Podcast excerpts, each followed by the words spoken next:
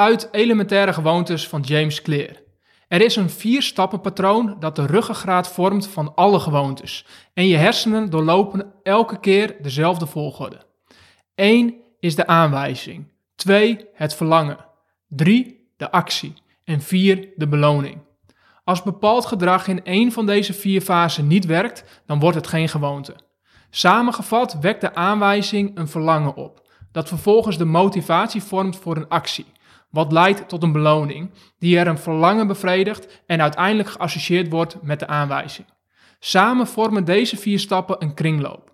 Deze kringloop staat bekend als de gewoontecyclus. De vier stappen kun je verdelen in de probleemfase en de oplossingsfase. Oké, in dit stuk wordt James Clear heel theoretisch en tegelijkertijd ook heel praktisch. Hij schetst een duidelijk vier-stappenplan om te volgen. Dit is prettig omdat het helpt om gestructureerd aan de slag te gaan met zijn gedachtegoed.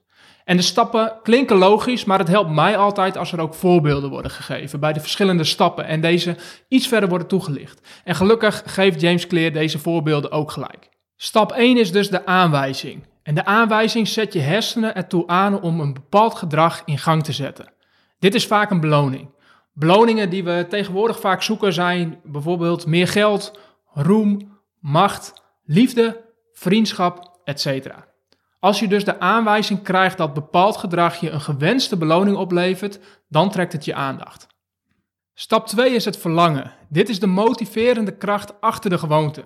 Zonder motivatie of verlangen hebben we geen reden om in actie te komen. En James Clear legt uit dat je niet verlangt naar de gewoonte zelf, maar de toestand die het met zich meebrengt. Zoals dat je niet verlangt naar de gewoonte om de tv aan te zetten, maar om vermaakt te worden. Stap 3 is de actie. Dit is de gewoonte die je hebt en die de vorm kan aannemen van een gedachte of een handeling. Dit doe je alleen als je gemotiveerd bent en er de kans is dat je slaagt. Dus als je met basketbal in de basket wilt dunken, maar je niet hoog genoeg kunt springen, dan zal je niet snel die actie ondernemen. En stap 4 is de beloning. Dit is het uiteindelijke doel van elke gewoonte. Het levert twee dingen op. Ze geven ons voldoening en we leren er iets van.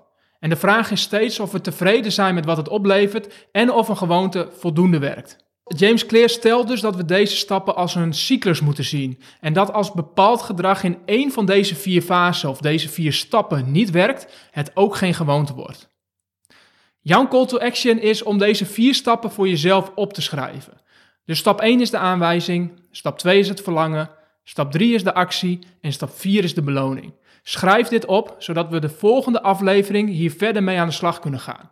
In het volgende deel van elementaire gewoontes gaat James Clear deze stappen verder uitbouwen met de vier wetten van gewoontes. En tot slot jouw call to engage. Mijn naam is Geert Hidding en ik zou het leuk vinden om met je gelinkt te zijn.